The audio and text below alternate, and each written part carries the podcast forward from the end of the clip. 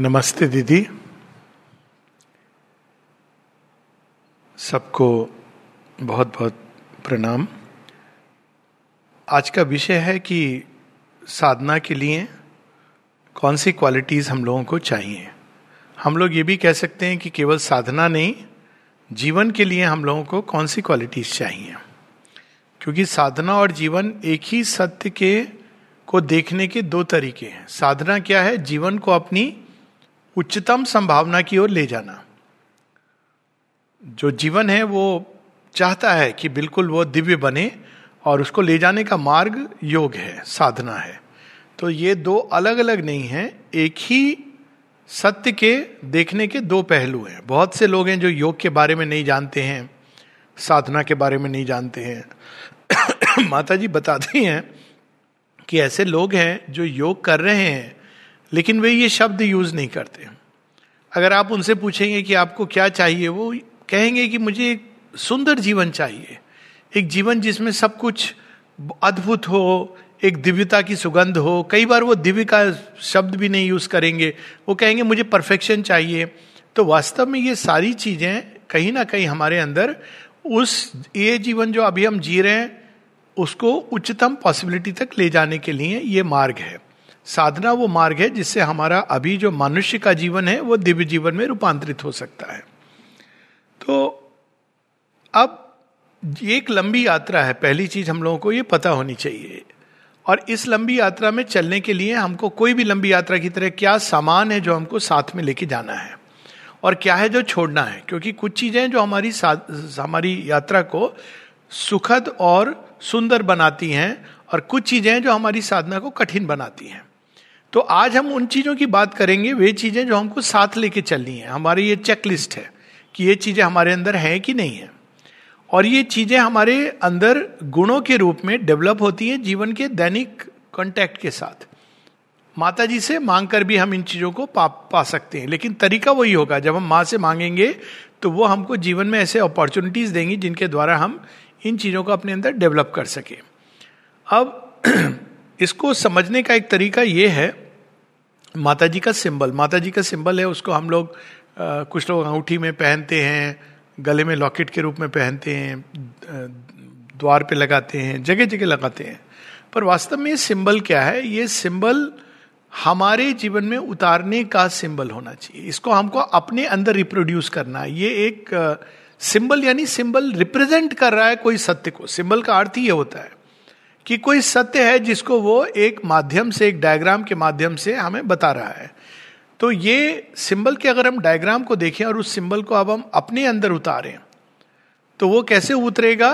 केंद्र में क्या है इस सिंबल के? डिवाइन मदर तो पहली चीज़ है जो बहुत सुंदर मैं देखता हूँ उड़ीसा के पाठ चक्र जो प्रारंभ होते हैं माता जी के नाम से। केंद्र में माँ है। माँ माँ माँ माँ। अगर ये केंद्र गड़बड़ है तो प्रॉब्लम है। हम कितनी भी साधना कर लें, योग कर लें, तपस्या कर लें, मंत्र जप कर लें, सब कर लें। लेकिन केंद्र में हमारे, हमारा अहंकार है। हमारे अहंकार को पोषित करने वाले लोग हैं। हमारा परिवार है, हमारे प्रियजन है, इत्यादि इत्यादि। तो हमारा सेंटर करेक्ट नहीं है।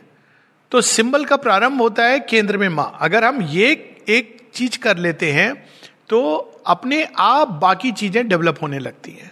और इस केंद्र में डालने के लिए श्री माँ को डिवाइन को डिवाइन मदर को, हमें क्या चाहिए? सबसे पहली क्वालिटी वो है कंसेंट्रेशन बिना कंसेंट्रेशन के हम योग में पहला कदम नहीं रख सकते। कंसेंट्रेशन कैसे डेवलप करें? कई लोग बोलते हैं कि हमारे अंदर कंसेंट्रेशन नहीं है। आप प्रारंभ वहाँ से करें जहाँ हम ऑलरेडी परिचित हैं। काम करते हैं हम लोग। कम से कम हम प्रारंभ करें कि जो भी काम हम करते हैं उसको कंसेंट्रेशन करके करें। और जब हम उसको कंसेंट्रेशन ये बाहरी कंसेंट्रेशन डेवलप होगा तो एक टाइम आएगा जब हम इस कंसेंट्रेशन को अपने अंदर डेवलप कर सकेंगे। लेकिन फ़र्क ये होता है बाहरी और आंतरिक कंसेंट्रेशन में कि बाहर में एक तो स्थूल वस्तुएँ हैं, लेकिन अंदर जब हम कंसेंट्रेट करते हैं तो सूक्ष्म वस्तु है, यानी एक विचार पर कंसेंट्रेट करते हैं, नाम पर कंसेंट्रेट करते हैं, एक इमेज पर कंसेंट्रेट करते हैं, ये सब हमारा मन रचना करता है कंसेंट्रेट करने के लिए। बाद में जब हम उस पर कंसंट्रेट करते हैं तो हम उसके पार चले जाते हैं। कंसंट्रेशन के द्वारा वो जो सत्य है, वो हमारे सामने प्रकट होने लगता है। लेकिन कंसंट्रेशन का एक दूसरा लिंब है। शेरविंद बताते हैं कंसंट्रेशन के साथ में क्या जाना चाहिए? रिनंसिएशन एंड प्योरिफिकेशन यानी कंसंट्रेशन हम डिवाइन मदर पे क्यों नहीं कर पा रहे कई बार लोग कहते हैं कि हमारा कंसंट्रेशन नहीं बनता। क्योंकि हमारा कंसंट्रेशन विभक्त है। इसको गीता में कहा गया है, व्यभिचारिणी बुद्धि। हम बहुत सारी चीज़ों पे कंसंट्रेट कर रहे हैं। तो इसलिए हम उस एक को खो देते हैं। तो ये एक अभ्यास प्रारंभ में कुछ समय हम लोग बैठे, जब हम बैठकर केवल भगवान को माता जी के नाम का माता जी के इमेज पे कंसंट्रेट करें। और धीरे धीरे जब जैसे जैसे ये अभ्यास बढ़ेगा कई सारे योगी ऐसा कहते हैं, और इसमें एक सत्य भी है कि यदि हम दिन में रमन महर्षि कहते थे कि अगर आप सुबह में दो घंटे कंसंट्रेट करते हो तो पूरे दिन आपके अंदर ऐसा एटमॉस्फियर रहेगा जो आपको पूरे दिन, बाकी दिन उस उस एटमॉस्फियर में आप सांस लोगे। लेकिन इस योग में प्रेफरेबल होता है 20 मिनट का 30 मिनट का कंसंट्रेशन कुछ लोग हैं जिनके लिए लंबा कंसंट्रेशन ठीक है, पर एक एवरेज सुबह, दोपहर और रात को, ये तीन टाइम हम लोग 20 मिनट 25 मिनट ऐसे निकाल लें, जब हम कंसंट्रेट करेंगे माँ के ऊपर अंदर। लेकिन अगर अंदर का कंसंट्रेशन अगर कठिन हो तो हम क्या करें? तो हम प्रारंभ करें शेयरविंद सीमा की वाणी के साथ। इसीलिए उनकी वाणी है। सबसे सुंदर है सावित्री। अब ये तो हम पढ़ सकते हैं। ये टैंजिबल है, हमारे सामने है। प्रेयर्स एंड मेडिटेशन प्रार्थना और ध्यान। तो जब हम बाहर ये कंसेंट्रेट करते हैं तो धीरे धीरे क्योंकि उस वाणी के अंदर वो तेज है, वो प्रताप है, वो चेतना है वो हमारे अंदर एक वातावरण बनाने लगती हैं ताकि हम इस सूक्ष्म सत्य पे, सीमा के विग्रह पर, सीमा की आंतरिक छवि के ऊपर या उनके नाम के ऊपर हम कंसंट्रेट करने लगे तो इसमें दोनों चीज़ें हैं कि हमें कंसंट्रेट करना है तो बाहर जो चीज़ हमको पकड़ी हुए है, उसको हमको हटाना है। और हमको अपनी चेतना को उससे जोड़ना है जो हम प्राप्त करना चाहते हैं। लेकिन कैसे हटाएँ? अब नेक्स्ट क्वेश्चन है, हम कैसे उसको त्यागें? क्योंकि हमारा तो लगाव है। तो यहाँ पर जो दूसरी चीज़ आती है कि हमारे जीवन का लक्ष्य क्या है? हमारा, हम किन चीज़ों को पकड़ते हैं जिनको हम बहुत वैल्यू करते हैं? तो हमको निर्धारित करना है समय समय पर, और ये चॉइस हमको बार बार करनी पड़ेगी। एक बार चॉइस करने से नहीं होगा। चॉइस चुनाव करना पड़ेगा कि वास्तव में हम क्या चाहते हैं। इसके बारे में क्लैरिटी होनी चाहिए। इवन अगर हम माँ की तरफ़ मुड़ रहे हैं तो हम क्यों चाहते, क्यों मुड़ रहे हैं? कुछ लोग भगवान की ओर मुड़ते हैं, लेकिन अपने अहंकार को पोषित करने के लिए, कामनाओं को सेटिस्फाई करने के लिए कि माँ तो जगत जननी है, महाशक्ति है, हमको जो चाहिए वो मिल जाएगा। तो वास्तव में हम माँ के ऊपर कंसेंट्रेट नहीं कर रहे हैं, बल्कि हम अपने ही डिजायर्स पर कंसेंट्रेट कर रहे हैं, अपने ही एम्बिशंस पे कंसेंट्रेट कर रहे हैं। इसलिए माँ कहती है, योग में चलने के लिए पहली चीज़ तुमको निर्धारित करनी है कि तुम योग क्यों करना चाहते हो? क्या तुम अपने कुछ शक्तियाँ हासिल करने के लिए, मनुष्यों को सहायता करने के लिए, कुछ प्राप्त करने के लिए, कुछ अपनी महत्वाकांक्षाओं की तुष्टि करने के लिए योग करना चाहते हो या भगवान के लिए? तो यानी हमको वैल्यू अपने अंदर चेंज करनी है कि क्या सचमुच भगवान हमारे लिए जीवन का एक अभिन्न, ना केवल अभिन्न हिस्सा, बल्कि पूरा जीवन का लक्ष्य बन गए हैं। जब ये लक्ष्य बन जाता है, तब अपने आप वो जो कबीरदास जी बोलते हैं कि साधो सहज समाधि भली। लेकिन ये समय लगता है। जीवन में बहुत सारे ऐसे एक्सपीरियंस आएँगे, जब हमारा हृदय टूटेगा या कोई चीज़ जिसको हम बहुत विशेष समझते थे, वो चीज़ हमसे छिन जाएगी। तो ये सब अनुभव क्यों आते हैं? हमें ये स्मरण कराने के लिए कि वास्तव में हम ये चीज़ें अपेरेंट हैं। जो रियल चीज़ है वो कुछ और है। तो उसको हमको ढूंढना है। शेयरविंद एक जगह कहते हैं कि हर मनुष्य को ब्लोज आती हैं। वो इसलिए नहीं आती कि तुम्हारे अंदर कुछ बुरा है या तुमने कोई पाप किया है। लेकिन वे इसलिए आती है क्योंकि हम टेम्पररी चीज़ों से अटैच हो जाते हैं। और जब हम अटैच हो जाते हैं उनसे, जब वो टूटती हैं या हमसे ले ली जाती हैं तो उनका तो नेचर ही ऐसी था, वो ट्रांजिएंट थी। आज नहीं तो कल वो चली जाएँगे। तो वो इसलिए आती है ताकि हम टर्न करें टेम्पररी चीज़ों से इटरनल की ओर। तो इस प्रकार से अगर हम देखें तो धीरे धीरे जीवन भी हमको योग की ओर ले जाता है। लेकिन हम उस, उसको पकड़ नहीं पाते। हम बहुत सारा समय वेस्ट कर देते हैं बाहरी रूप से उसको एनालाइज करने में, उसको खुद को ब्लेम करने में, या संसार को, या भगवान को, या कार्मिक थ्योरी, इन सब में चले जाते हैं। लेकिन ये जीवन का एक अकाट्य नियम है। कोई भी चीज़ है जो गतिशील है, जो निरंतर बदल रही है, वो कैसे एक रह सकती है? लेकिन हर चीज़ के साथ हम जुड़ सकते हैं उस एक को ध्यान में रखते हुए। तो कंसेंट्रेशन जो होता है डिवाइन के ऊपर, ये दो प्रकार का होता है। एक हम अपने अंदर, जिसमें हम संसार को अलग कर देते हैं। एक सावित्री में लाइन है in moments when the inner lamps are lit and life cherished guests are left outside our spirit sits alone and speaks to its gulf ये एक प्रकार का कंसेंट्रेशन है। और प्रारंभ में इसको प्रयास करना चाहिए। एक दूसरे प्रकार का कंसेंट्रेशन है कि हम जितनी भी चीज़ें हैं जीवन में उन सबके अंदर, सबके साथ, उसके अंदर जो दिव्य तत्व है, उसके साथ कनेक्ट करने की चेष्टा करते हैं। चाहे वो पेड़ पौधा हो, पशु पक्षी हो मनुष्य हो, भोजन हो, जीवन में जितनी भी चीज़ें यानी हमारा एक भाव बदलना चाहिए कि हम तो केवल एक ट्रस्सी हैं, ये आज हमारे पास है, कल कहीं और चली जाएगी।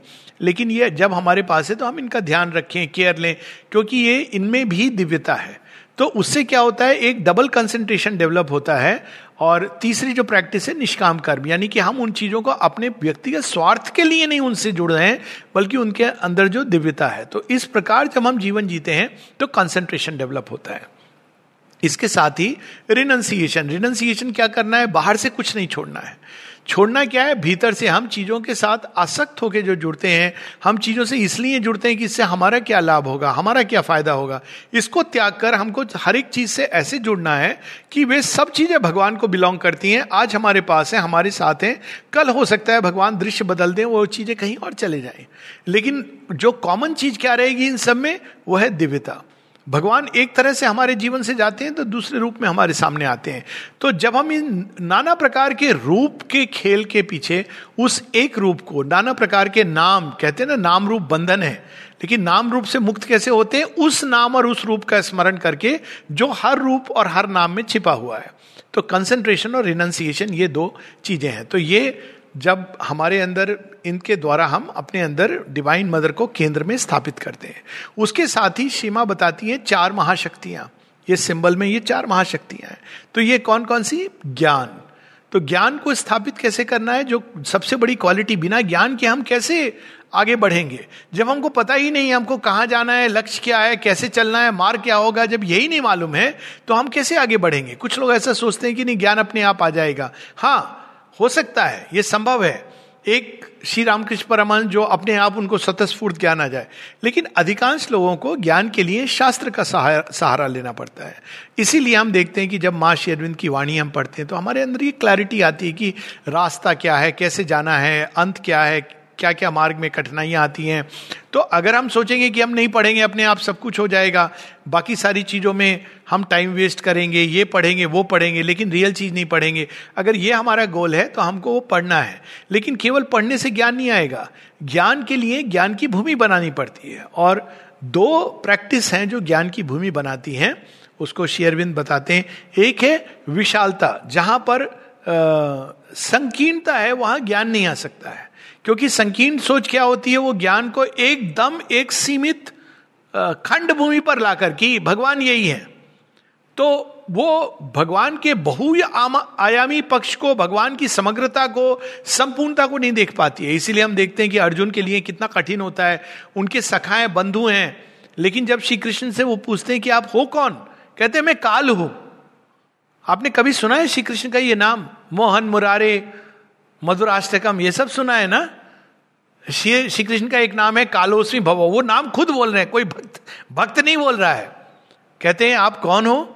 हरे मुरारे, हे नाथ गोविंद हरे मुरारे, हे नाथ नारायण वासुदेवा, वो कहते हैं, मैं काल हूँ। आप क्या करने आए हो? बांसुरी बजाते हो? नहीं, बांसुरी नहीं बजाने आया हूँ। फिर क्या करने आया? सबका विनाश करने आया हूँ। अब देखिए आप, अर्जुन घबरा जाता है क्योंकि उसके, वो एक सीमित ढंग से जीवन को देख रहा है। तो श्री कृष्ण क्या करते हैं? लिटरली, माइंड, हमारी चेतना इतनी विशाल हो जाए। अब इस गीता के विजन में क्या है? कि भगवान सब कुछ है। केवल वह नहीं जो हमको देते हैं, वे भी जो हमसे छीन लेते हैं। संघरता भी है। वो हमारा वो संघार भी करते हैं वो पोषण भी करते हैं। समहरता भी है और संघरता भी है संघार करता भी है। तो इस प्रकार से जब मन की भूमि विशाल होती है, जब हम भगवान को किसी एक कंसेप्ट या परसेप्ट में नहीं बांधते हैं, तब हम उस विशालता में प्रवेश करते हैं। विशालता के साथ जो दूसरी चीज़ें ज्ञान के लिए चाहिए वो है समता।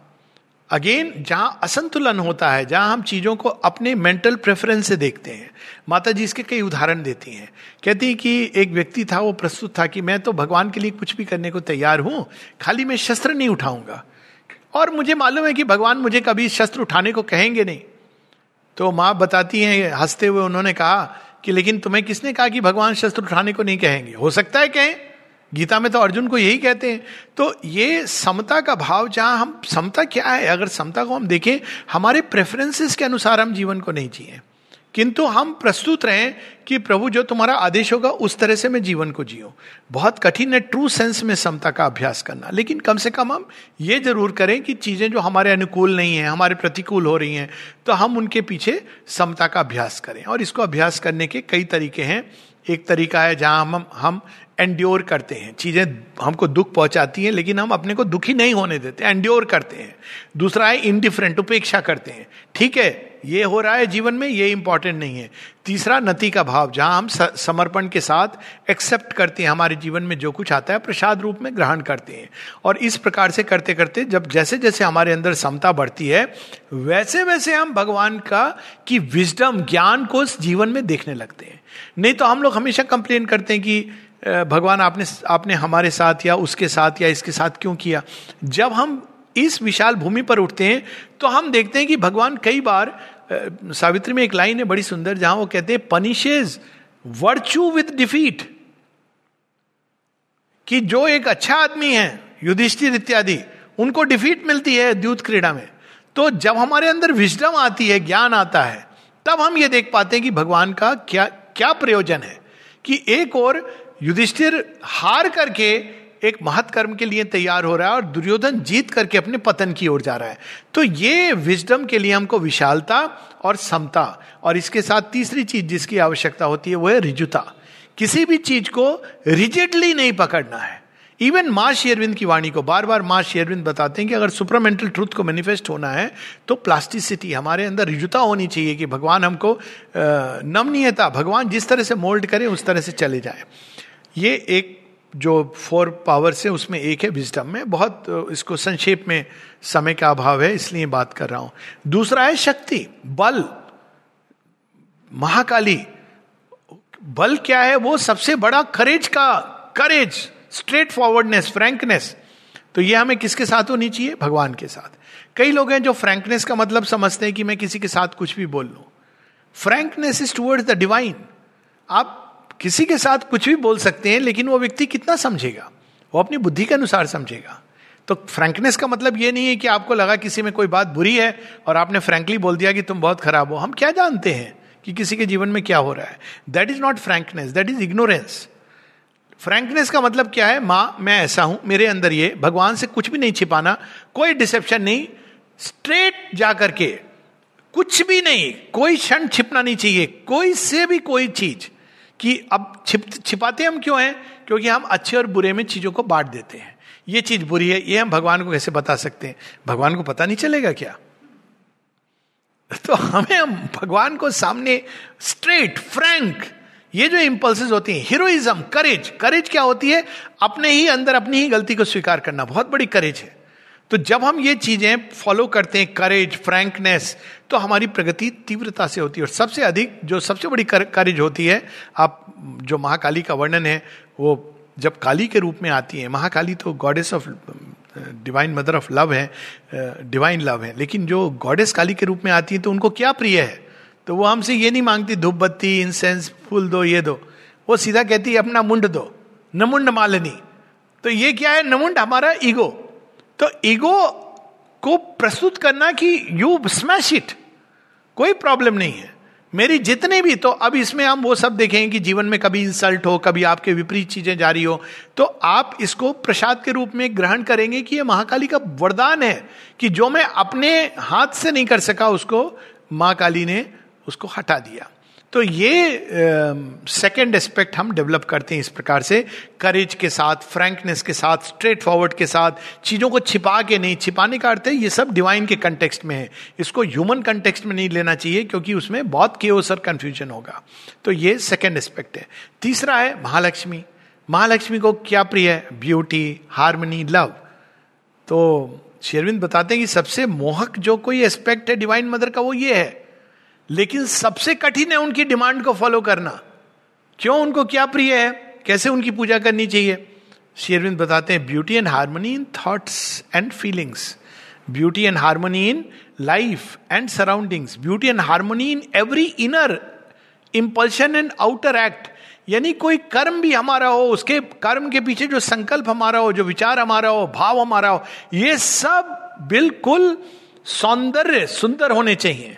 और उसके अंदर सामंजस्य की चाह होनी चाहिए। दो प्रकार के विचार, भावनाएँ इत्यादि होती हैं, संकल्प होते हैं, जो डिवाइड करते हैं। ऐसी बड़ी डिविजिव फोर्सेस होती हैं संसार में, जो चीज़ों को इससे अलग, उससे अलग, ऐसे लोग भी आपको मिलेंगे। उनका काम कुछ नहीं है। जॉबलेस पीपल जो दूसरे, दो लोगों को अलग करना, माने संसार में विभक्ति फैलाना। अभी हाल में मैं अनुभव कर रहा था लोग आगे। अरे, आपको ये हो गया था कोरोना तो आप थोड़ा अंदर, मैंने, मैं बोल रहा हूँ, मुझे कुछ नहीं हुआ था। दो चार छींक आई थी तो मैं आधा दिन मैंने स्वयं को थोड़ा रेस्ट दे दिया।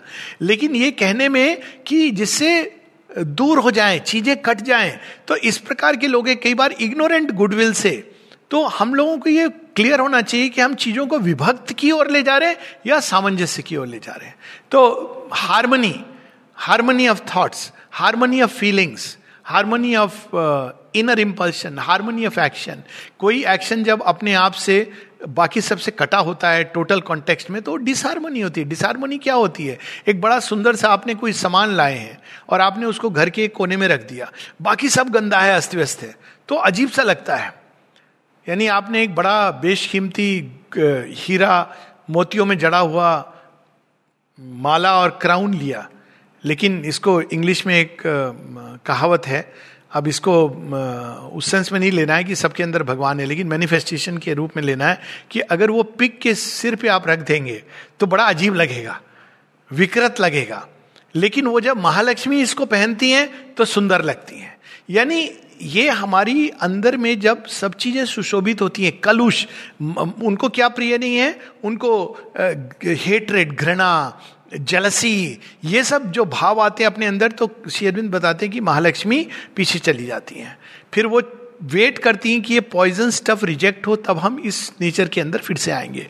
तो महालक्ष्मी को जब हम स्थापित करते हैं, उसका लक्षण क्या होता है? हमारे अंदर जॉय प्रारंभ होता है। Because she magnetic is a touch और जहाँ वो स्पर्श रखती हैं अपने, वहाँ course streams of an intrinsic ananda where she touches her feet तो हृदय में अगर जॉय नहीं है, इसका मतलब है महालक्ष्मी पीछे चली गई हैं। क्यों पीछे चली गई हैं? हमारे अंदर प्रेम अशुद्ध है।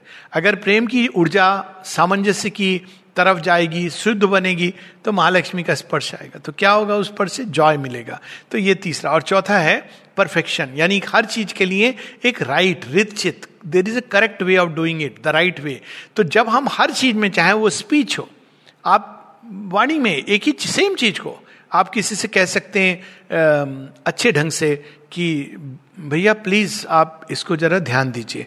आप या कठोर ढंग से कह सकते हैं, ध्यान नहीं दे रहा है। तो अब ये देखिए, ये महासरस्वती केवल टूल इंस्ट्रूमेंट नहीं है हर चीज़ में वांग में देवी भी हैं। आप शब्दों को किस तरह से उपयोग करते हैं? आप वही चीज़ बता रहे हैं। लेकिन आप जब उसको right words right amount of words जब आप उसको बार बार एक ही चीज़ को कुछ लोग होते हैं अपने बात को कहने के लिए, यानी अपने ईगो का बल दिखाने के लिए ज़ोर साउंड कर देते हैं, और उसको, वो बच्चा बेचारा मान गया है, चुपचाप सहम गया है, पर उसको छोड़ नहीं रहे क्योंकि उनको अभी दिल नहीं भरा है, अंदर बहुत तूफ़ान। तो ये सब जब हम करते हैं तो हमारी परफेक्शन नहीं है, फिर हमारे थॉट्स की स्पीच की एक्शंस की, कोई भी चीज़ जब हम करते हैं, ये तो हमारे अंदर स्वतः आना चाहिए।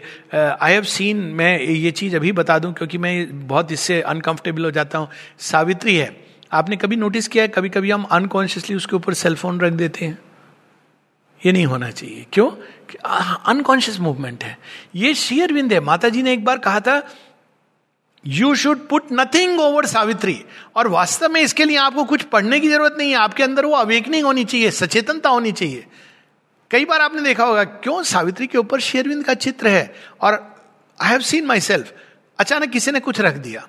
अब ये करेक्ट रिस्पॉन्स नहीं है। यानी आपका हाथ, हृदय, दिमाग कुछ भी ठीक से काम नहीं कर रहा है अव्यवस्था की एक स्टेज है। तो इसी प्रकार से हर चीज़ के साथ हम व्यवहार करते हैं, चाहे वो हम पानी ले रहे हैं, भोजन ले रहे हैं। माता जी किस प्रकार से सिखाती थी कि प्लेट्स को कैसे साफ़ करना चाहिए, ये मेरा भी लेसन था जब मैं डाइनिंग रूम में काम करने लगा तो लोगों ने पूछा, क्या काम करोगे? मैंने कहा डाइनिंग रूम में, डाल दीजिए। डाइनिंग रूम में तो बहुत खुश हुआ मैं डाइनिंग रूम में खुश क्यों हुआ कि देखो, इतना बड़ा मैं डॉक्टर हूँ एयरफोर्स ऑफिसर हूँ, डाइनिंग रूम में काम कर रहा हूँ। लोग सोचेंगे कि क्या ये ईगो का होता है ना? ऐसे मैंने सोचा नहीं, पर देखिए, ऐसे होता है। तो उस, कैसे आप एक्सपोज होते हो? ये बहुत तीस पैंतीस साल पहले की बात है। तो जब मैं गया तो कहा, सफ़ाई करनी है तो मैंने कहा, ठीक है, इसमें कौन सी बड़ी बात है? तो मैंने प्लेट थी, अंदर से उठाई। तो बगल में मेरे एक लड़का था बिल्कुल पढ़ा लिखा नहीं है। तो उसने कहा, भैया, ऐसे नहीं उठाते मैंने कहा, तुम मुझे सिखाओगे कि प्लेट कैसे उठाते हैं? तो मैंने उसका देखा उपेक्षा ढंग से, फिर मैंने उठाई। बोला, भैया, ठहरो, मैं बताता हूँ। तो पहले तो मुझे लगा, ये मुझे सिखाएगा प्लेट कैसे उठाते हैं? फिर उसने उठाया और मुझे बहुत आश्चर्य हुआ।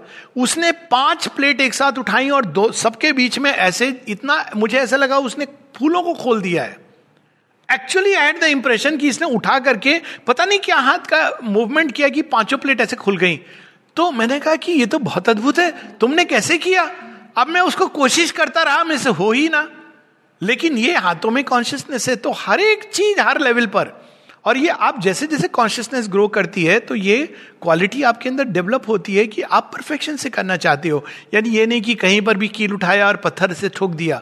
You have to look for the right place everything तो ये हमको तब हमारे सिंबल का अब ये कंस्ट्रक्शन हुआ। लेकिन अब आगे क्या है? सिंबल तो पूरा नहीं हुआ है। Twelve qualities which are needed for the new creation ये भी चाहिए।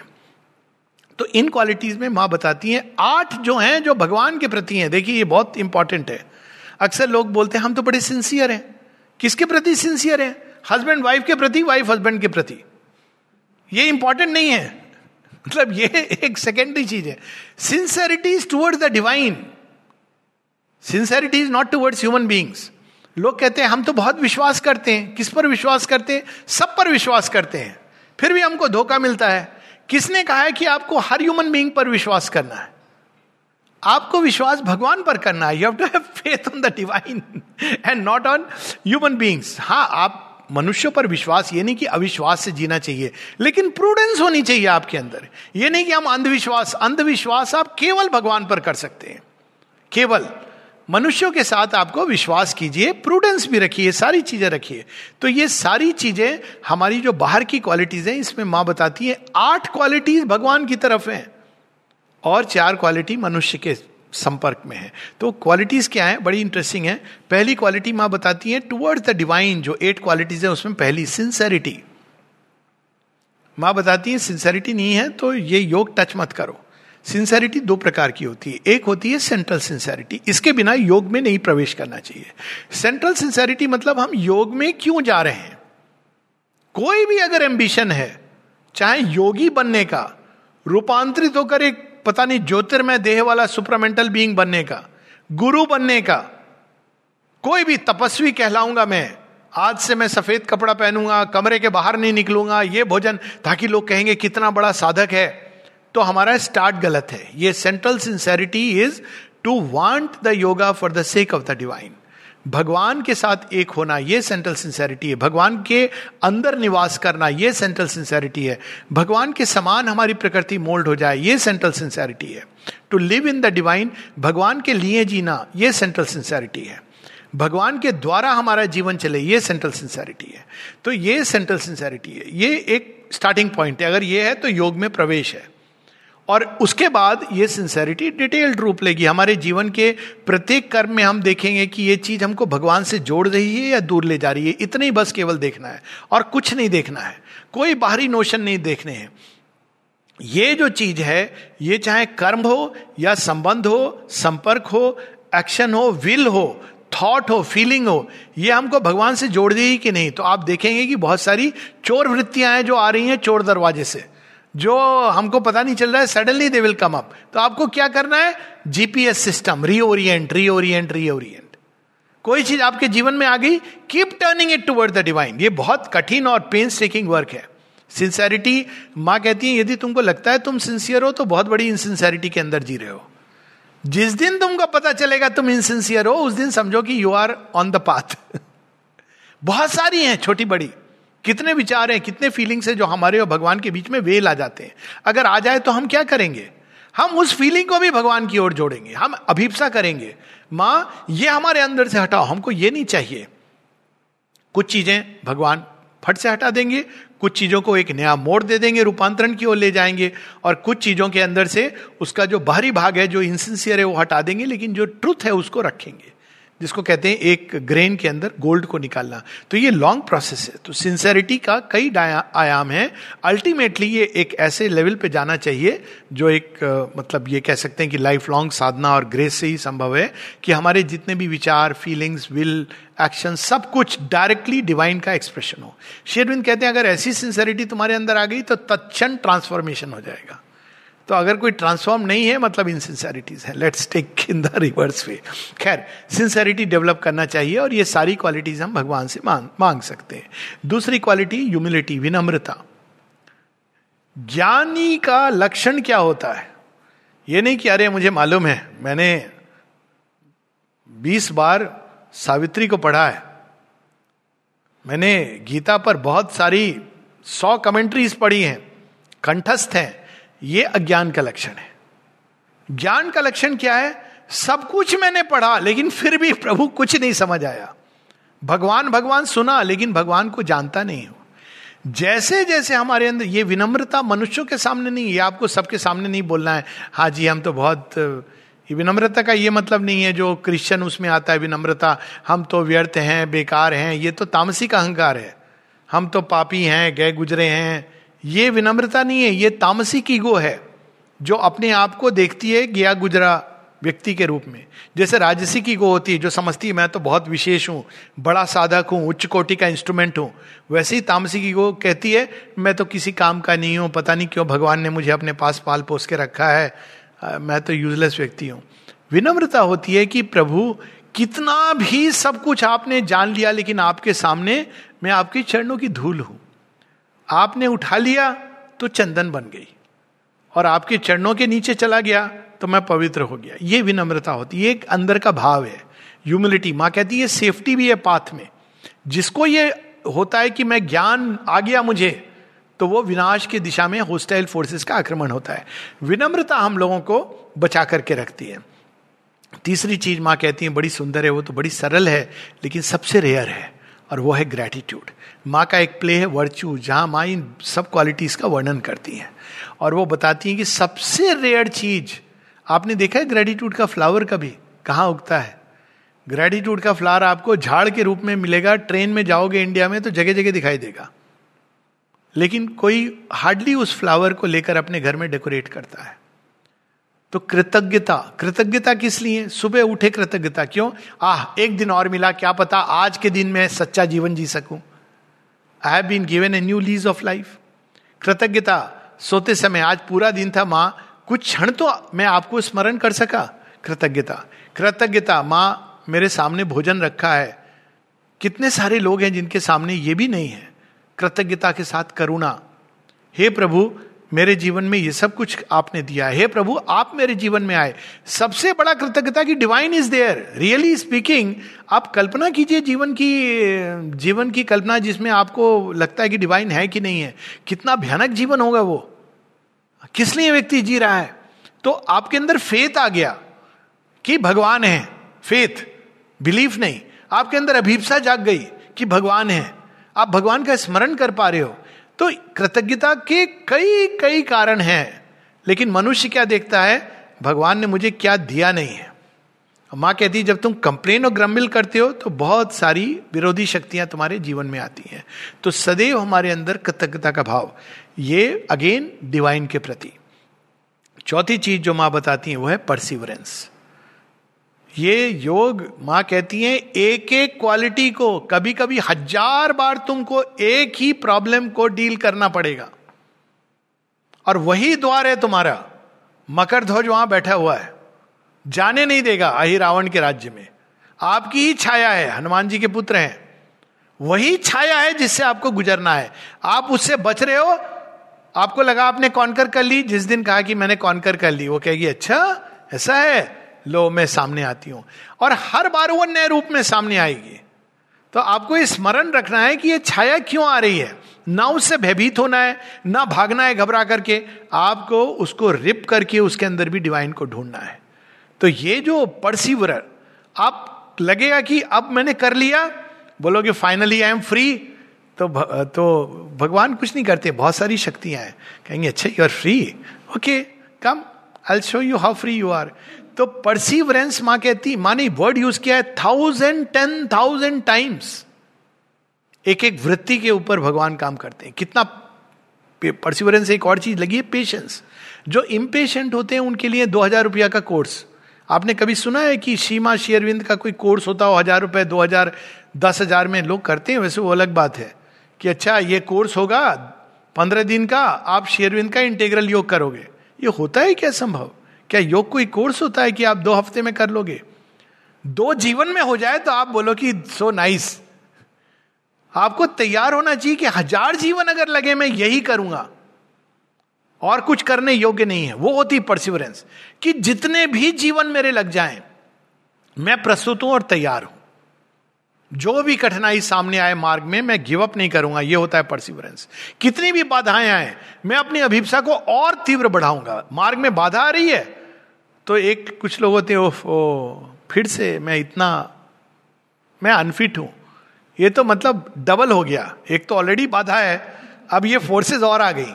उसके बाद गिल्ट उसके बाद डिप्रेशन डिस्पेयर मेरा जीवन व्यर्थ है। क्या करना चाहिए? आपके सामने जब बाधा आई तो हनुमान जी ने रामायण में बड़ा सुंदर संकेत दिया है।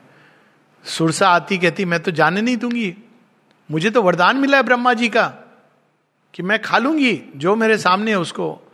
तो पार कर, तू, मैं रास्ता नहीं दूँगी तुझे, बिना खाए हुए रास्ता नहीं दूँगी। तो हनुमान जी क्या करते हैं? जो जो सुरसा मुख विसरावा तास दोन कपि रूप बढ़ावा। तो क्या करना है हमको? बाधा आएगी अच्छा। कितनी बाधा है? इससे भी अधिक प्रबल मेरी एस्पिरेशन हो। बाधा और बढ़ी। आप एस्पिरेशन और बढ़ाइए। आप देखेंगे कि जिस दिन बाधा जाएगी वो जाएगी। You will see you will come out with a fire inside इतनी प्रचंड तपोग्नि लेकर आएँगे तब आपको लगेगा अरे ये तो मुझे हेल्प करके गई बाधा। ये बाधा नहीं आती तो मेरी एस्पिरेशन तो एक चिन्ना बिन्ना वो फ्लेम की तरह वो चल रही थी वो माचिस की तिल्ली थी। बाधा आई तो वो मोमबत्ती बनी और बाधा आई तो प्रचंड अग्नि बन, बनी। लेकिन कई बार हम लोग उस फ्लेम को बुझा देते हैं। बाधा देखते ही घबरा जाते हैं। तो इसलिए हमारे अंदर परसिवरेंस उसके साथ है एस्पिरेशन एस्पिरेशन तो लक्षण है। इस योग में कोई और इनिशिएशन नहीं होता है।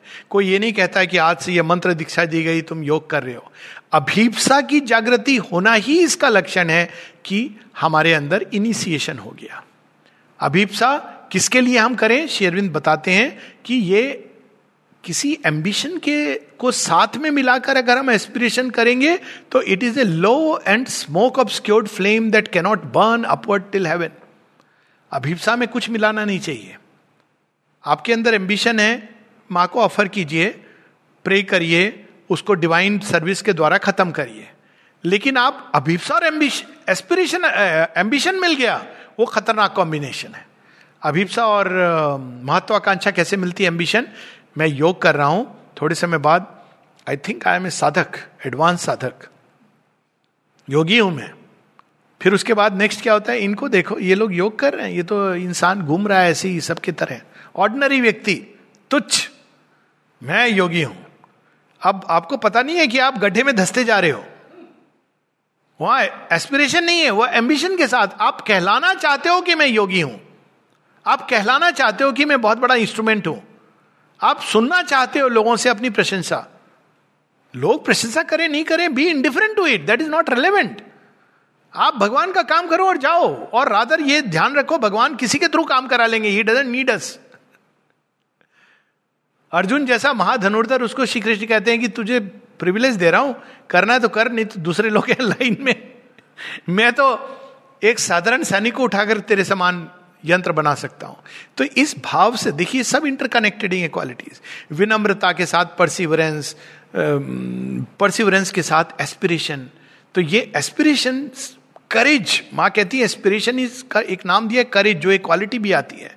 एस्पिरेशन हमेशा आगे की ओर बढ़ती है। अग्नि, अग, आगे।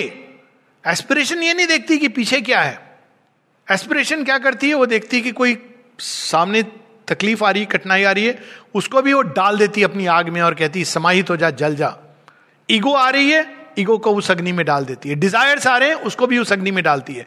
धीरे धीरे धीरे करके वो पकने लगते हैं, धीरे धीरे करके वो रूपांतरित होने लगते हैं। एस्पिरेशन इज़ द फायर जिसके अंदर हम चीज़ों को डालते हैं, अपने दैनिक कर्मों को तो वो शुद्ध होते हैं। शुरू में वो अशुद्ध होते हैं, अशुद्ध मोटिव्स होते हैं, सारे मिक्सड होते हैं। लेकिन जब आप एस्पिरेशन की अग्नि में डालते हो तो आप देखोगे कि मोटिव बदलने लगेंगे। और कुछ हैं जो चले जाएँगे। कुछ हैं जिनमें एक नई चीज़ के साथ वो प्रकट होंगे, क्योंकि आप एस्पिरेशन की अग्नि में उसको डाल रहे हो। तो aspiration is a tremendous power और माने इसको सिनोनिम दिया है, और जो एक क्वालिटी भी आती है करेज जिसके अंदर साहस नहीं है। साहस का सबसे बड़ा लक्षण क्या होता है? Courage to recognise one own mistake सबसे बड़ी करेज करेज ये नहीं कि मैं उसको जाके बॉक्सिंग कर दूँ।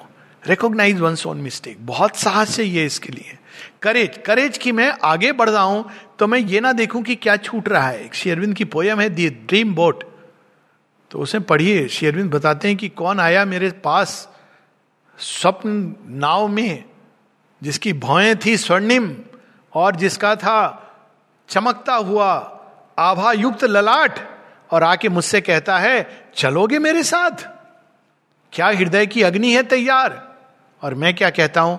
मैं तोलता हूँ, देखता हूँ, नापता हूँ कि क्या खोऊँगा, क्या पाऊँगा। और इतने में नाव भी चली गई अदृश्य और उसके साथ देवता भी दृश्य। और अब क्या है? वो हृदय जहाँ पर दुनिया भर का साजो सामान था, वो खाली हो गया है। और मैं केवल रोज बाट निहारता हूँ कि कब आएँगे फिर से, कब आएँगे फिर से, कब आएँगे भगवान। तो इसीलिए करेज चाहिए। जब भगवान सामने आते हैं, जगन्नाथ का रथ तो आप क्या अपना एजेंडा दोगे? बोलोगे, मुझे ले चलो प्लीज़ भगवान आपके सामने आ जाए तो आप क्या ये बताओगे कि मैं वापस अपने उस पुराने जीवन में जाना चाहता हूँ? लेकिन आप मेरे लिस्ट में दस मेरी डिमांड से बीस मेरी वाइफ के डिमांड है, और तीस मेरे बेटे के डिमांड है, और मेरी बेटी का तो आप देख ही लोगे, ये सारे डिमांड है। आप ये सब कहोगे? आप कहोगे, मुझे नया जीवन दो। साथ ले चलो, आप आगे हो। उसके लिए करेज चाहिए। छूट जाएगा आपका बहुत कुछ। वे चीज़ें जो आपको बहुत प्रिय लगती थी, चली जाएँगी। चली जाए तो चली जाए। इट रिक्वायर्स ट्रेमेंडस करेज साथ चल रही हैं, चलें। अगर उनके पास ताप है उस प्रचंड अग्नि को सहने का तो साथ चलेंगी। और अगर ताप नहीं है उस अग्नि को सहने का तो चली जाएँगी। कुछ भी तो दैट इज़ वाई करेज फिर माँ कहती है रिसेप्टिविटी भगवान सब कुछ डाल रहे हैं, दे रहे हैं। लेकिन हम कुछ रिसीव नहीं कर रहे हैं। क्यों रिसीव नहीं कर रहे घड़े को हमने उल्टा रखा हुआ है। तो भगवान क्या कहते हैं? ओपन योर सेल्फ पहले खोलो तो मेरी तरफ़। तो रिसेप्टिविटी कैसे आती है? सबसे पहले तो अगर हमारा घड़ा भरा हुआ है बहुत सारी चीज़ों से, उसमें भगवान की शक्ति कैसे आएगी? हमारे, हमने किन किन चीज़ों से अपने जीवन को भरा हुआ है? भगवान के लिए थोड़ा समय रखा हुआ है, एक बाई दिवे थोड़ा देख लेते हैं, भगवान को भी थोड़ा टाइम दे दें, बेचारे अच्छे इंसान हैं, उनको भी थोड़ा टाइम तो होना चाहिए। भगवान तो बेचारे वो तो बहुत विनम्र हैं, वो तो प्रतीक्षा करते रहते हैं। ये सब उठा के बाहर कीजिए just put this spot only for the divine आएँगी चीज़ें, सबके बीच में आप रहिए, लेकिन अपने अंदर हृदय को खाली रखिए, केवल deepest chamber is only for the divine तो जब हम इसको खाली करते हैं कंटेंट्स ऑफ़ कॉन्शियसनेस किसमें भरी हुई हैं चीज़ें? कभी कभी कभी आप देखेंगे, बड़ा आश्चर्य होगा। लोग घंटों बैठ के गॉसिप करते हैं। क्या भरा हुआ है अंदर में? व्हाट्सएप का पीएचडी व्हाट्सएप यूनिवर्सिटी का। मालूम है क्या हो रहा है? कोरोना के कितने केस चल रहे हैं। उस पर आपका एक घंटा डिस्कशन चल रहा है। कोरोना की जगह करुणा के ऊपर डिस्कशन हो। तो वो जब हम इन चीज़ों से अपने दिमाग को भरे रहते हैं, हृदय को भरे रहते हैं, प्राण की ऊर्जाएँ जब इन चीज़ों में भरी हुई हैं तो रिसेप्टिविटी कैसे होगी? तो रिसेप्टिविटी के साथ ओपननेस चाहिए और पात्र को खाली करने का सबसे सिंपल तरीका है सेल्फ गिविंग आप जब गिव करोगे तो खाली होगा ना, तभी तो चीज़ें आएँगी। एक बड़ी सुंदर सी कहानी है, माँ की कहानी है कि एक बच्चे ने मुझे खुद बताई। जब वो छोटा था तो अपनी दत्तक माँ के साथ वो यहाँ आता था। फोस्टर मदर थी उसकी। तो वो, जो उनकी फोस्टर मदर थी, वो माँ के रूम में काम करती थी सफ़ाई वफाई का एक पर्टिकुलर टाइम पर। तो ये बच्चा भी साथ में आता था, वो कहाँ रहेगा? तो बच्चे को बाहर में रहता था जो टेरेस है ना, वहाँ पे वो बच्चा खेल रहा है, और वो अंदर जाके सब काम कर रही है। तो एक दिन माँ को, माँ ने कहा कि, देखा, उन्होंने कहा कि yes come yes mother he comes तो माँ ने कहा ब्रिंग हिम इन साइड नहीं, मदर, कैसे मैं लाऊं? बोले no no you bring him inside तो वो बच्चा जब खत्म हो जाता था काम तो बच्चा आता था। तो माँ क्या करती थी? माँ को बहुत लोग चॉकलेट, ये सब बहुत सारी चीज़ें देते थे। तो माँ ने एक बार उसको एक बैग में चॉकलेट्स भर के दी। तो बड़ा खुश बच्चा। वो सो नाइस तो फिर जाने लगा माने का वेट वेट वेट तो क्या माँ? कहते हैं don't eat alone share it with everybody देखिए, योग का लेसन दे रही है माँ। कि इसके अंदर एक चॉकलेट नहीं है, और भी है, तुम शेयर करो। नंबर दूसरा ईट वन इन अ डे इससे ज़्यादा नहीं। तीसरा माँ कहती हैं keep the bag carefully when it is empty bring it to me I give you more chocolates अब माँ योग सिखा रही थी। How to empty give if you don't give हम सब अपने पास पकड़ के अपने स्वार्थ के लिए रखना चाहते हैं तो फिर कैसे डिवाइन का वो सब आएगा हमारे अंदर। तो रिसेप्टिविटी फिर माँ कहती है प्रोग्रेस ये तो एक इंडिस्पेंसिबल मिनिमम है जो हर मनुष्य के अंदर होनी चाहिए। वो मनुष्य जिसके अंदर प्रगति की चाह नहीं, वो मृत है।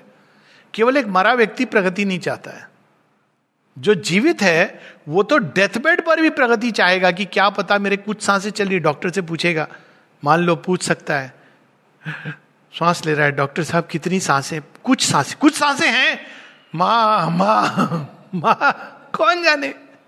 I have seen people leave their bodies like that ये होती है प्रोग्रेस लास्ट मिनट तक आई वॉन्ट टू प्रोग्रेस कौन जाने कि भगवान वही मोमेंट चुन रहे हो? जब तेरा अंतिम सांस आएगा ना तो पूरे ज़ोर से जब हीव करेगा, मैं सामने प्रकट हूँगा why not merge into her so progress की चाह। अब ये progress can be of many levels तो उसमें मैं समय की सीमा के कारण नहीं जा रहा हूँ। पर even outwardly learn to progress क्यों हम सेटिस्फाई हो जाते इतनी जल्दी कि मैं इतना जान गया? सबसे ज़्यादा सेटिस्फाइड लोग होते हैं पढ़े लिखे लोग पीएचडी कर लिया, अब मैं सबको पढ़ाऊँगा। प्रोग्रेस बच्चे की तरह वंडर हर जीवन में कुछ भी हम नहीं जानते। प्रोग्रेस की चाह। ये हुए आठ क्वालिटीज जो डिवाइन की बताई मनुष्यों से हम कैसा व्यवहार करें? पहली चीज़ माँ बताती हैं गुडनेस मनुष्य बेचारे खुद बहुत पीड़ित हैं। सताए हुए लोग हैं, प्रताड़ित है। पति पत्नी से पीड़ा, पीड़ित है, पत्नी पति से पीड़ित है, और दोनों बच्चे से पीड़ित हैं, और तीनों समाज से पीड़ित हैं। मनुष्य जीवन वास्तव में देखा जाए, पशु जोनी में आपको अज्ञान में रहते हो तो आपको पता नहीं है। डियर मृग घास खा रहा है, उसको पता नहीं है, पीछे में एक सिंह प्रतीक्षा कर रहा है, जंप करेगा। मनुष्य कोई सिंह नहीं है। कल्पना कर रहा है कहीं सिंह तो नहीं है वहाँ पर झाड़ी के पीछे छिपा हुआ। मेरा शत्रु तो इधर नहीं है बेचारा जीवन जी रहा है। सो so, मनुष्य बहुत पीड़ित व्यक्ति है उसको क्या चाहिए? गुडविल गुडनेस मनुष्य के साथ हर एक मनुष्य एक मनुष्य की बात नहीं है। जिसके पास सब कुछ है वो भी पीड़ित है। तीन कोड़ी सील कहानी है ना श्री अरविंद की स्वप्न। जितना ज़्यादा है उतना पीड़ित है। क्यों? क्योंकि अब ज़्यादा आ गया तो उसको बचाने का भी प्रॉब्लम है ना। अभी होता था ना, जब इंसान की तनख्वाह ज़्यादा नहीं होती थी तो उसको इनकम टैक्स भरने का कोई समस्या नहीं था। तो उसमें भी जैसे गवर्नमेंट जॉब है, आपका इनकम टैक्स अपने आप कट जाता है, आपको कोई प्रॉब्लम नहीं होती है। आप एक बार शुरू करो बिज़नेस पैसा आ रहा है, अब आपको समस्या हुई इनकम टैक्स बचाएँ कैसे? अरे, इतना आ रहा है प्रॉब्लम क्या है? लेकिन ये शुरू हो जाता है दिमाग में। ये नेचुरल चीज़ है। क्यों? क्योंकि मनुष्य है, उसको कोई ना कोई पीड़ा का कारण ढूंढ लेगा। कुछ नहीं है तो कल्पना में बना लेगा। शायद ऐसा हो जाए। माँ कहती, तुम क्यों ऐसा सोचते हो शायद? क्या पता ना हो? अब देखिए कितने लोग हैं, चार, छह महीने से बेचारे रोज कोरोना के कारण डरे डरे हुए अभी तक हुआ नहीं उनको, लेकिन डरे हुए हैं, छह महीने से मर रहे हैं। पता चला, होगा, हो के आप निकल जाओगे और फिर बोले अरे, कुछ भी नहीं था। लेकिन फियर फियर फियर तो ये मनुष्य की सीमाएँ हैं। तो मनुष्य के प्रति बेचारा इतना पीड़ित प्राणी है, उसके प्रति गुडनेस होनी चाहिए। दूसरा जेनरोसिटी उदारता का भाव। उदारता के भाव में ही क्षमा का भाव आता है। सबसे बड़ी उदारता होती है हृदय की उदारता। किसी ने आपके साथ कुछ बुरा किया, गलत किया, क्षमा कर दो। क्यों? क्योंकि सब सीमित हैं। इस सीमा से, मनुष्य की सीमाओं के बोध से ही गुडनेस और उदारता जेनरोसिटी चार प्रकार की जेनरोसिटी होती हैं। एक जिनको धन की आवश्यकता है, जो आप पर डिपेंड करते हैं। जो आपके परिवार के सदस्य हैं या जिनको आपने परिवार के सदस्य की तरह माना है। अगर आपके पास धन है तो उनको धन दो। ये होती है, माँ कहती है मेटेरियल गिफ्ट्स दूसरी जनरोसिटी क्या होती है? इंटेलेक्चुअल गिफ्ट्स आपके पास नॉलेज है, यहाँ ज्ञान की बात नहीं हो रही नॉलेज तो आप उसको शेयर करो। कई ऐसे लोग हैं जिनके पास नहीं है मीन्स नहीं है, साधन नहीं है, और आपको बताना है उनको। ज्ञान है तो ज्ञान शेयर करो। तीसरा होती है इमोशनल गिफ्ट्स लोग हैं जिनके अंदर प्रेम का अभाव है। उनके साथ प्रेम को शेयर करो। ये ऊर्जा को बांटो उनके अंदर। और चौथा होता है स्पिरिचुअल गिफ्ट्स ये तो रेयर है। जो व्यक्ति खुद ज्ञान में है, वो दूसरों के अज्ञान के बंधन काट सकता है। तो रेयर होते हैं जिनके अंदर ये चारों चीज़ देने की क्षमता हो। कहा गया है कि आप कितने अमीर हो, इससे मेजर नहीं होता है कि आपके पॉकेट में कितने पैसे हैं या बैंक में कितने पैसे हैं। आपकी अमीरी का एक ही मापदंड है कि आप कितना दे सकते हो। तो हमारे अंदर ये भाव जगे कि हम दें, ये बहुत बड़ी ग्रेस है अगर हमारे अंदर भगवान हमारा कुछ उपयोग इसके लिए कर सकते हैं। तीसरी चीज़ है, जो है पीस मनुष्यों के साथ शांति। शांति के साथ व्यवहार करो। सबके अंदर एक पशु बैठा हुआ है। कब वो अपना विषदंत निकालेगा, कब नखून निकालेगा? तो किसी को ज़्यादा उकसाओ मत क्वारल ये सब ज़रूरी नहीं है। Peace peace towards world peace towards creature सबको देख के भयभीत होना, क्रोधित होना, झगड़ा करना, कुछ ज़रूरत नहीं आप पीसफुली जा रहे हैं तो दूर में, वहाँ दूर भी नहीं, पास भी आपको सांप दिखाई देगा। आप बोलोगे पीस ड्यूट पीस आप चले जाओगे। वही बड़ा खुश होगा किसी ने मुझे ड्यूट कहा? लेकिन आप उसको सांप, चिल्ला रहे हो। वो बेचारा आपको काटेगा, क्योंकि उसको समझ नहीं आ रहा, वो थ्रेट फील कर रहा है। कहा गया है कि सांप के सामने अगर आप आ जाओ तो क्या करना चाहिए? कहते हैं कि हिलो मत। क्यों? ज़्यादातर पशुओं के साथ ये। आप हिलोगे तो वो थ्रेटेंड फील करता है एक्चुअली वो डरा हुआ है। आप जैसे ही लोगे वो आपको अटैक करेगा। और आप अगर एकदम इमोबाइल हो गए तो उसको आपसे थ्रेट नहीं लगेगी। वो आपको अटैक करना नहीं चाहता है, कोई भी जीव जंतु वो बेचारा चला जाएगा। आपको शायद एक सेल्फी भी दे देगा पास में आके। लेकिन अगर आप उससे डरने का वो करोगे तो इट विल सो ये fear is a big impurity इसका ऑपोजिट है ट्रस्ट पीस ये चीज़ें हमको कल्टीवेट करनी है।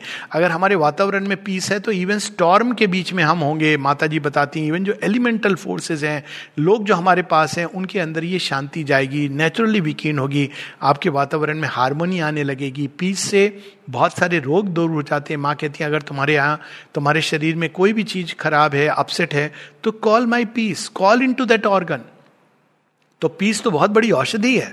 और फ्री में मिलती है इंसिडेंटली अगर कोई पैसा लेके दे रहा है कि ये बाबा जी की दवाई है, शांति मिल जाएगी तो प्लीज़ पीस आप कहीं पर भी इन्वोक कर सकते हो। माता जी कहती हैं just call peace peace peace peace peace शांति शांति शांति शांति, एक दिन. वो पीस विल कम और वो हमारे हृदय में विराज। फिर उसके बाद आपको प्रैक्टिस नहीं करनी है।